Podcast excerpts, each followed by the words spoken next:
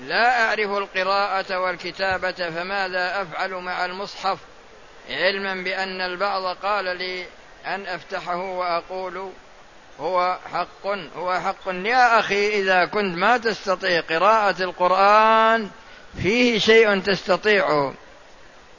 سبحان الله وبحمده عدد خلقه ورضا نفسه والحمد لله عدد خلقه ورضا نفسه ولا إله إلا الله عدد خلقه ورضا نفسه وزنة عرشه ومداد كلماته هذه الأربع. والله أكبر عدد خلقه ورضا نفسه وزنة عرشه ومداد كلماته يعني كل واحدة من الأربع تقول بعدها أربع. سبحان الله عدد خلقه ورضا نفسه وزنة عرشه ومداد كلماته. والحمد لله عدد خلقه ورضا نفسه وزنة عرشه ومداد كلماته. ولا إله إلا الله عدد خلقه ورضا نفسه وزنة عرشه ومداد كلماته. والله أكبر عدد خلقه ورضا نفسه وزنة عرشه ومداد كلماته. والرسول صلى الله عليه وسلم لما قال له رجل أوصني يا رسول الله قال لا يزال لسانك رطبا من ذكر الله. فحرك لسانك دائما بذكر الله. إن كنت تمشي ولا جالس إذا كنت ما تحسن قراءة القرآن لأن هذا ال- الذي ذكرت لكم هو أفضل الذكر بعد كتاب الله جل وعلا. وموسى عليه السلام قال يا رب علمني دعاء أدعوك به. قال يا موسى قل لا إله إلا الله. قال يا رب كل عبادك يقولون لا إله إلا الله. قال يا موسى لو أن السماوات السبع وعامرهن غيري والارضين السبع في كفة ولا إله إلا الله في كفة لمالت بهن لا إله إلا الله. وفي كلمتان حبيبتان إلى الرحمن خفيفتان على اللسان ثقيلتان في الميزان سبحان الله وبحمده سبحان الله العظيم. والرسول صلى الله عليه وسلم ليلة الإسراء لقي إبراهيم عليه السلام فقال يا محمد اقر أمتك مني السلام وأخبرهم أن الجنة طيبة التربة عذبة الماء وأنها قيعان وأن غراسها سبحان الله وبحمده سبحان الله العظيم. وفي الحديث من قال سبحان الله وبحمده غرست له نخلة في الجنة فيا أخي أكثر من هذا الدعاء. مررت في إحدى شوارع العزيز إحدى شوارع هذه الكتابة بمكة فوجدت خمسمائة ريال هذه لقطة الحرم سلمها للجهة المسؤولة. عائلة تريد أخذ العمرة. ولديهم خادمة فهل يجوز أخذ العمرة مع العائلة؟ إذا كان ولي أمر العائلة تزوج هذه الخادمة زواجا شرعيا يكون وليا لها. أما إذا لم يكن لها ولي فقد قال صلى الله عليه وسلم لا يحل لامرأة تؤمن بالله واليوم الآخر أن تسافر مسيرة يوم وليلة إلا ومعها ذو محرم. السؤال الثاني هل أبناء الأخوات هل أبناء الإخوان والأخوات محرم لزوجتي إذا كانوا أبناء أخواتها وإخوانها؟ نعم.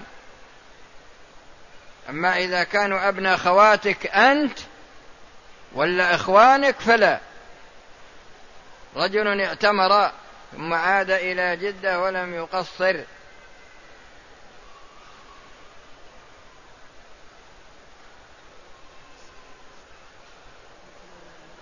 ولم يقصر. ما أدري وش هالكلمة متعمدا. هذا ما هو بكلامك أنت علشان تفسره أنت. لأن هذا سؤال مصنوع. ما هو بواقع. أنا أعرف الأسئلة المصنوعة التي لم تقع. والأسئلة الواقعة هذا ما هذا ما ما وقع هذا هذا مفروض. مفروض في الفكر. يقول افرض إن رجل عمل هذا العمل ما حكمه؟ إذا عمل إن شاء الله يأتي ويأتي ويسأل إن شاء الله ويجيبه من من يعني يجده من طلب من أهل العلم في الحرم. خرجت من حلقة لتحفيظ القرآن متوضئا قبيل صلاة المغرب وأحسست بحركة في بطني ولكني اعتقدت أني لم أخرج ريحا وحينما أقبلت على أحد المساجد قاصدا صلاة المغرب قلت في نفسي سأتوضأ وفوجئت بأنه ليس هناك مكان للوضوء أو مقفل ولم أجد ماء ولا ترابا لأتيمم. فاحترت في أمري ثم رجعت وقلت أنا لم أنقض الوضوء ولكن بعد تردد حتى فرغ المسلمون من صلاة الجماعة. إذا كان أنك متيقن الطهارة إذا كنت متيقن الطهارة ثم نويت نقض الوضوء فإنه لا ينتقض. ثم نويت نقض الوضوء فإنه لا ينتقض. شخص تائب بإذن الله.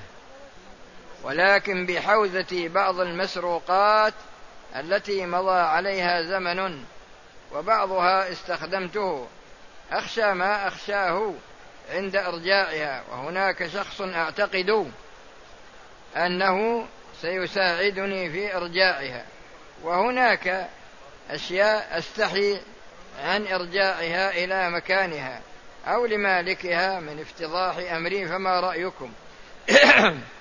إذا كانت الأمور المسروقة نقود ففي إمكانك أنك توصلها إلى المستحق بأي بأي وسيلة. بأي وسيلة ولا يكون فيه إشعار بأنك سرقتها. لأنك سرقتها. أما إذا كانت غير نقود فانظر إذا تيسر إرجاعها فالحمد لله وإذا لم يتيسر وصار إرجاعها في مشقة عظيمة عليك فإنك تتصدق بها على نية أهلها. هل التحليق بالماكينة يدخل في دعاء النبي؟ نعم يدخل. إلا إذا كان لأن الماكينة لها درجات. إذا كان في أعلى أقصى درجة ما هو بأضعف درجة لأن نمرة واحد ونمرة اثنين ونمرة ثلاثة. لا لكن إذا كانت مستأصلة للشعر. لأن بعض الناس وده يعني يصير أفندي.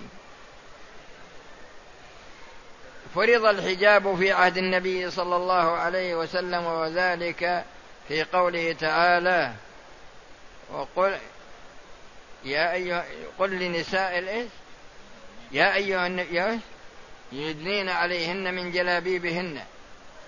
وش الكتابة هذه؟ يا أخي اكتبها مرة ثانية. اكتب السؤال مرة ثانية.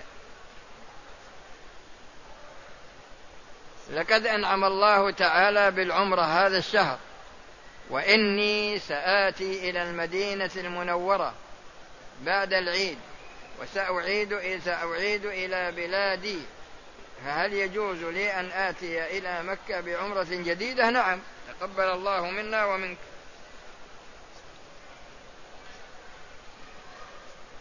عملت عمرة لي وأريد أن أعمل عمرة لجدي ولجدتي علما بأنهما متوفيان. أصلحك الله ونسأل الله أن يتقبل منا ومنك ومن السامعين. بعد الإحرام من الميقات تطيبت ناسيا إذا كنت ناسيا ثم تذكرت فاغسل أثر الطيب. وليس عليك شيء. ما وجوب كذا هذه الكتابة. ما وجوب إذا إنسان أخذ شيء مثلا بعشرة آلاف ريال لمدة شهر وأخذه وباعه قبل مدته بتسعة آلاف. ما يجوز هذا؟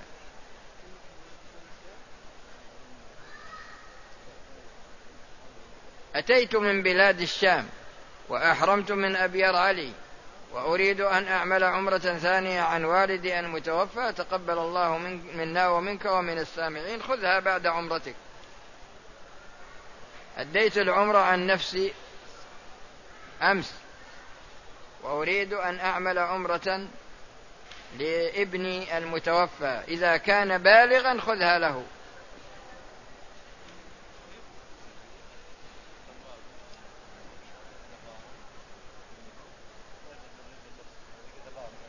ما حكم السفر بالنسبة للذي جاء لمكة واعتمر إلى المدينة والرجوع لمكة لأداء عمرة أخرى؟ إذا إذا سافر للمدينة من أجل زيارة المسجد النبوي ثم أراد أن يحرم بعمرة أخرى فليس عليه شيء. جزاه الله خير. ما حكم الفصل الطواف بين الطواف والسعي في العمرة؟ إذا منك فصلت بين أن تبي تستريح وبعد الراحة تأتي بالسعي. ما رأيكم في رجل كبير بالسن فكتب قطعة أرض لحفيده دون إخوة هذا الحفيد ودون أولاد الرجل ودون بناته. إذا كتبها له فهذا ولد ولد ليس في الكتابة شيء. يعني لا يكون آثما. إلا إذا كان حيلة يريد أن تكون لأبيه لأبي الولد لولده فلا يجوز. لأن من قواعد الشريعة سد الذرائع ومنع الحيل المحرمة. هل يجوز إعطاء زكاة مال لأسرة لا تؤدي الصلاة؟ لا يا أخي. إذا كانت لا تؤدي الصلاة لا تعطيها زكاة. تبي تتصدق عليها؟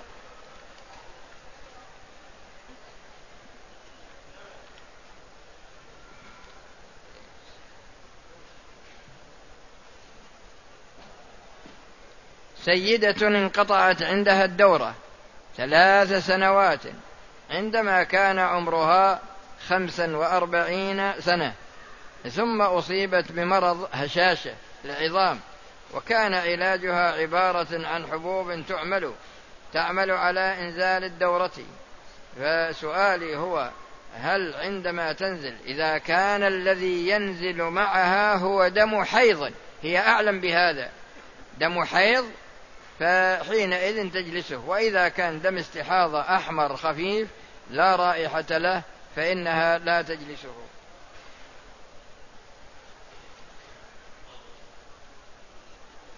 ما الحكم في أداء العمرة؟ أكثر من مرة حيث أن يقوم بعض الناس بالإحرام. الإنسان لو أدى العمرة يجوز لكن الأفضل أن يشتغل بالطواف. إذا أراد أن يكرر العمرة لنفسه فالأفضل أن يشتغل بالطواف بدلا من أن يأتي أن يكرر العمرة. لأن العمرة طواف وسعي وحلق والطواف هو الأفضل. سمعت أحد الناس يقول شارب الخمر يقتل حدا. في شرب الخمر يا أخي هذا ليس من شأنك وإنما هو من شأن المحاكم الشرعية. لكن اللي من شأنك أنت لا تشرب الخمر لا مرة واحدة ولا أكثر من هذا. إذا ارتكب الإنسان حدا شرعيا أو ترك واجبا أو ارتكب محرما بسبب أن معه مس من الجن إذا كان يفقد عقله فقد قال صلى الله عليه وسلم رفع القلم عن ثلاثة وذكر منهم المجنون حتى يفيق.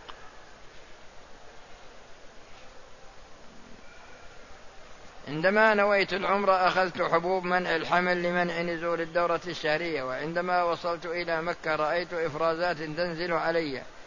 لونها يميل إلى الأصفر الداكن شككت في عمرتي وصلاتي. لا هذا يكون تبع الحيض. ما تصح معه الصلاة ولا الطواف. ما حكم تكرار العمرة في سفرة واحدة؟ هذا أجبت عنه. لكن إذا كرر العمرة لأشخاص متعددين وهم ممن تصح النيابة عنهم ما في مانع. لكن إذا كررها لنفسه فقد ذكرت لكم أن الطواف أفضل. ما حكم كشف المرأة لوجهها عامدة وفي العمرة أو عامة وفي العمرة أثناء الإحرام والرجال يمرون عليها. الواجب عليها كشف الواجب عليها إذا كانت ترى الرجال الأجانب وهي محرمة أن تكشف أن أن تغطي وجهها لكن ما تغطيه بنقاب وإنما تغطيه بتسدل عليها الخمار. هذا هو الواجب عليها كما كان نساء الرسول صلى الله عليه وسلم في حجة الوداع يفعلن ذلك.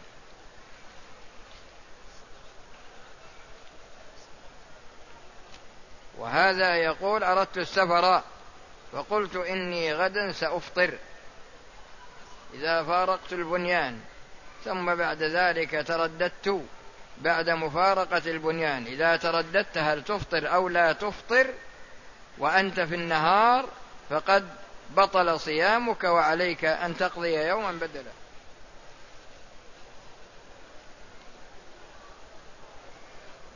أنا كنت أدخل بعض الفنادق. و و... وأدري إيش هذه ويمنعني الحال حياة الفندق فأكذب عليه وأقول له أنا عايش. في الفندق هذا فيدخلني فآكل من مطعم الفندق. ما أشاء. بالعلم أنني لا أدري ما الحكم. يا أخي تصدق بقيمة أما سلم القيمة للمطعم. وإذا تعذر عليك ذلك فتصدق بقيمة جميع ما أكلت.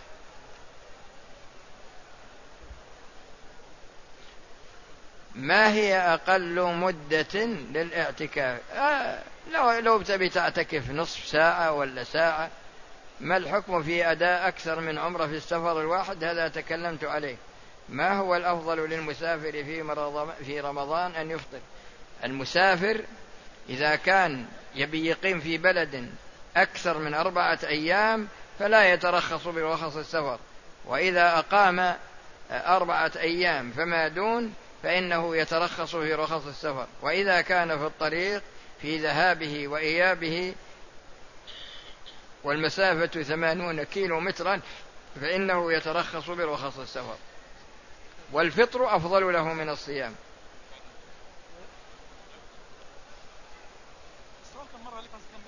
لا تتكلم شفهي اكتب ورق. اكتب ورقة ثانية. لا تشغلنا.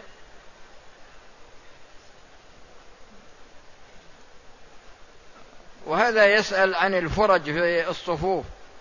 ماذا يفعل الشخص إذا كان يتمكن من سد الفرجة؟ إذا رأى فرجة ويتمكن من سدها فإنه يسدها.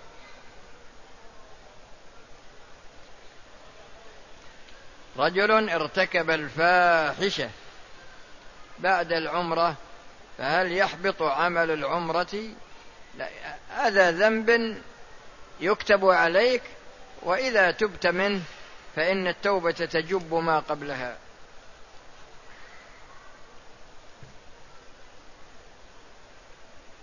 إني أحبك في الله أحبك الله الذي أحببتني من أجله لدي مال وأريد أن أتصدق به. وعلي فاتورة جوال. لا يا أخي أوف الدين الذي عليك ولا تتصدق. اثنان رجلان أخوان وكل واحد منهم عنده ولد وبنت حيث أن الولد قد رضع من أم أبيه. إذا إذا رضع من أم أبيه صار أخا لأبيه. صار ولد له من جهة وأخ له من جهة أخرى. نحن لم نقسم. يقول أبي متوفى منذ سنين ونحن لم نقسم ثروته. ولكن أخواتي قلن إنهن لن يأخذن حقهن. إيه؟ لأنكم مضايقينهن. في بعض الجهات إذا أخذت المرأة حقها يعيبونها يسبونها. وهذا ليس بصحيح لأن الله أعطى كل ذي حق حقه. فسلموا حقوق البنات لهن كما تأخذون حقوقكم أنتم. وإذا سلم لها وملكته وأرادت أن تعطيه لمن شاءت فهذا إليها. أريد أن آتي بعمرة وأنا هنا في مكة منذ أسبوع. فهل أخرج نعم. إذا أردت أن تأتي بعمرة مثلا لأبيك المتوفى وما الحكمة وما الحكم إن ذهبت للمدينة؟ إن ذهبت للمدينة تحرم من أبيار علي.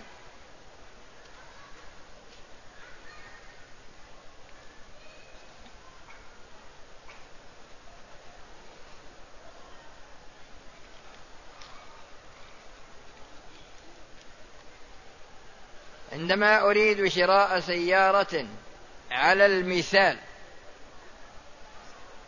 وليس لدي مال وثمنها مئة ألف وعندما أذهب إلى المصرف يقوم بشرائها. إذا كان المصرف يملكها إذا كان يملكها ملكا تاما ثم باعها عليك بعد الملك بثمن مؤجل فلا مانع من ذلك. كل عابين الشاء البائع والمشتري إنني أعتقد أن التقرب إلى الله بالتسبيح ونحوه بالمسبحة بدعة في الدين لكني قمت بشراء مسبحة وذلك لضبط العدد. يا أخي تبي تحصي أعمالك التي تقدمها إلى الله من أجل أي شيء؟ إذا قلت سبحان الله وبحمده من الذي يعد ذلك؟ إذا قلت سبحان الله وبحمده عدد خلقه يعني عدد خلقه من أول ما خلق الله الخلق إلى أن تقوم الساعة. وعدد خلقه في الدنيا وعدد خلقه في الآخرة. من يعد هذا؟ ما يحصيه إلا الله. الرسول صلى الله عليه وسلم مر بعجوز كانت قد جمعت حصى. فإذا قالت سبحان الله أخذت حبة من الحصى وجعلتها في جانب آخر. علشان إذا انتهت تعرف كم سبحت. فقضى الرسول صلى الله عليه وسلم حاجته فرجع إليها فقال لها لا زلت على الحالة التي كنت عليها؟ قالت نعم. قال ألا أدلك على خير من هذا؟ قالت بلى يا رسول الله. قال قولي سبحان الله وبحمده عدد خلقه ورضا نفسه وزنة عرشه ومداد كلماته. والحمد لله عدد خلقه ورضا نفسه وزنة عرشه ومداد كلماته ولا إله إلا الله عدد خلقه ورضا نفسه وزنة عرشه ومداد كلماته والله أكبر عدد خلقه ورضا نفسه وزنة عرشه ومداد كلماته.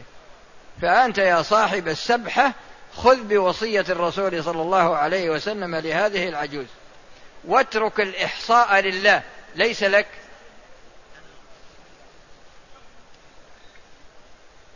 أنا قادم من الأردن وأحرمت من أبيار علي للعمرة. هل يجوز أن آتي بعمرة ثانية من مسجد عائشة؟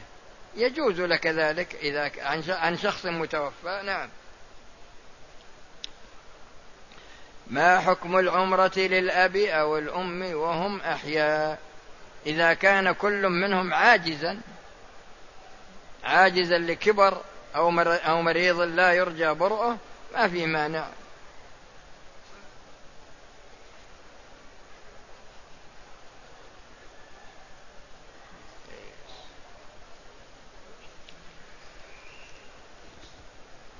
قمت في طريق نمت في طريقي إلى مكة وحينما استيقظت وأنا في السيارة شربت ماء وقال لي أحدهم إن الفجر قد أذن منذ نصف ساعة يا أخي تقضي لأنه كان الواجب عليك أن تسأل. والكفارة ما عليك كفارة عليك القضاء فقط. خطبت وعقدت قراني على إحدى قريباتي ولكن لم أتم الزواج حتى ييسر الله أمورنا.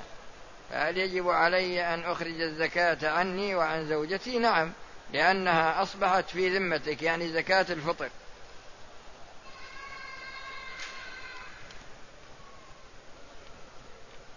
هذا يقول سؤالي زوجة أخي ذهبت للعمرة معنا ونحن جماعة ومعنا أخي وهو ليس زوجها فهل تصح لها عمرة؟ هي آثمة لأنها سافرت بدون محرم. أما العمرة فإنها صحيحة لكن مع الإثم. وذهب أبي للعمرة. ونحن من سكان مكة. فذهب للعمرة معه شهود الإيش؟ ما أدري وش هالكلمة. السؤال الثالث هل يصح أن يأتي الابن لأبيه بعمرة أو حج بعد وفاته؟ نعم.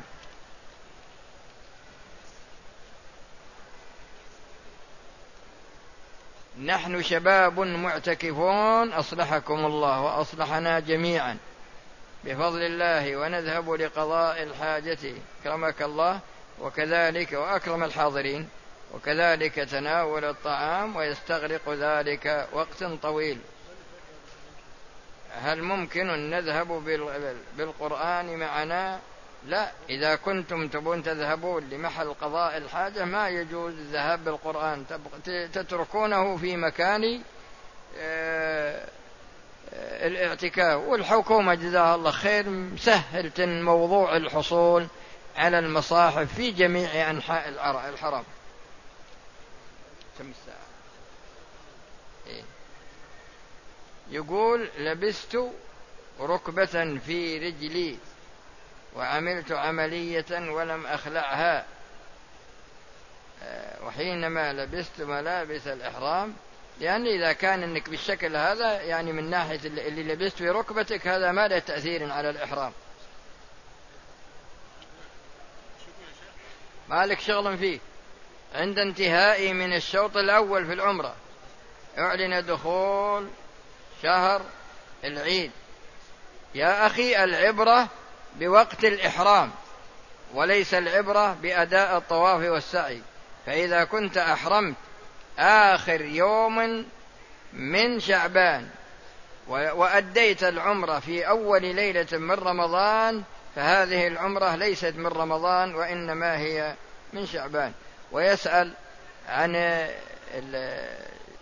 الأجار المنتهي بالتمليك يا أخي هذا لا يجوز.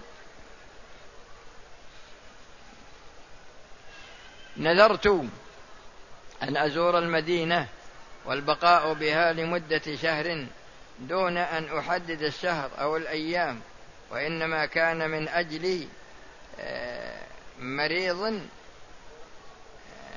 فقلت إذا أراد الله وأصح هذا الطفل شاب ذهبت أنا وهو إلى المدينة لمدة شهر. يا أخي هذا نذر طاعة يجب عليك الوفاء به. أنا من خارج المملكة وقد أديت عمرة. آه، أي وقت أقوم يعني يسأل هل يجوز له أن يقوم بعمرة أخرى؟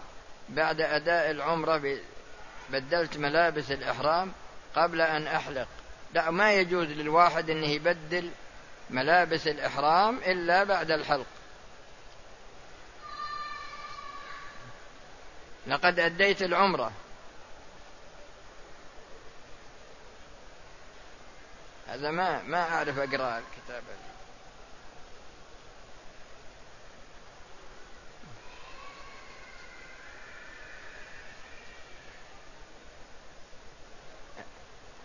وش هذا؟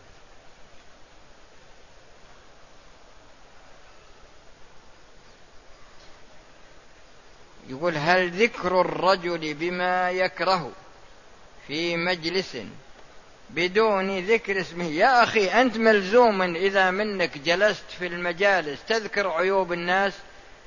لا سبح وهلل وأكثر من ذكر الله جل وعلا. ولا اشتغل في قراءة القرآن ولا اشتغل في كتاب علم أنت والذين جلسوا معك. أما أنك تبي تربي نفسك على أنك إذا جلست مجلس يكون من شأنك أن تتحدث في عيوب الناس فلا لا تفعل يا أخي هذا الشيء.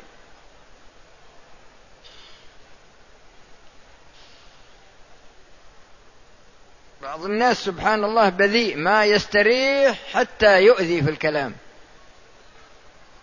هل يجوز صلاة التهجد بالباخرة أثناء السفر؟ وش المانع هل يجوز الزواج العرفي وبدون علم الأهل؟ يعني أما أهل الزوج ما علينا منهم لكن أهل الزوجة أبوها ولي أمرها يعني تلقاها في الطريق تقول نبي نشرب شاهي في القهوة تروح أنت وياها تقول زوجيني نفسك تقول زوجتك نفسي. ثم بعد ذلك تعاشرها معاشرة الزوج. يا أخي هذا زنا. لأن الرسول صلى الله عليه وسلم يقول لا نكاح إلا بولي وشاهدي عدل. لا نكاح إلا بولي وشاهدي عدل. فتحتاج إلى أنك لو عملت هذا وأنت محصن أنك ترجم. وإذا كانت محصنة هي ترجم. وإذا كنت غير محصن فإنك تجلد مئة جلدة. وهي أيضا تجلد على النصف من ذلك إذا كانت بكرا. وهذا في الحقيقة يعني تضييع لهذا الجانب من أمور الشريعة. يعني تضييع لهذا المبدأ وهو مبدأ المحافظة على الأعراض والمحافظة على النسل. يعني يصير عرض المرأة مثل شرب الشاي. ما له قيمة ولا له حرمة وكذلك لو حصل أولاد ما يكونون أولاد جاءوا بسبب شرعي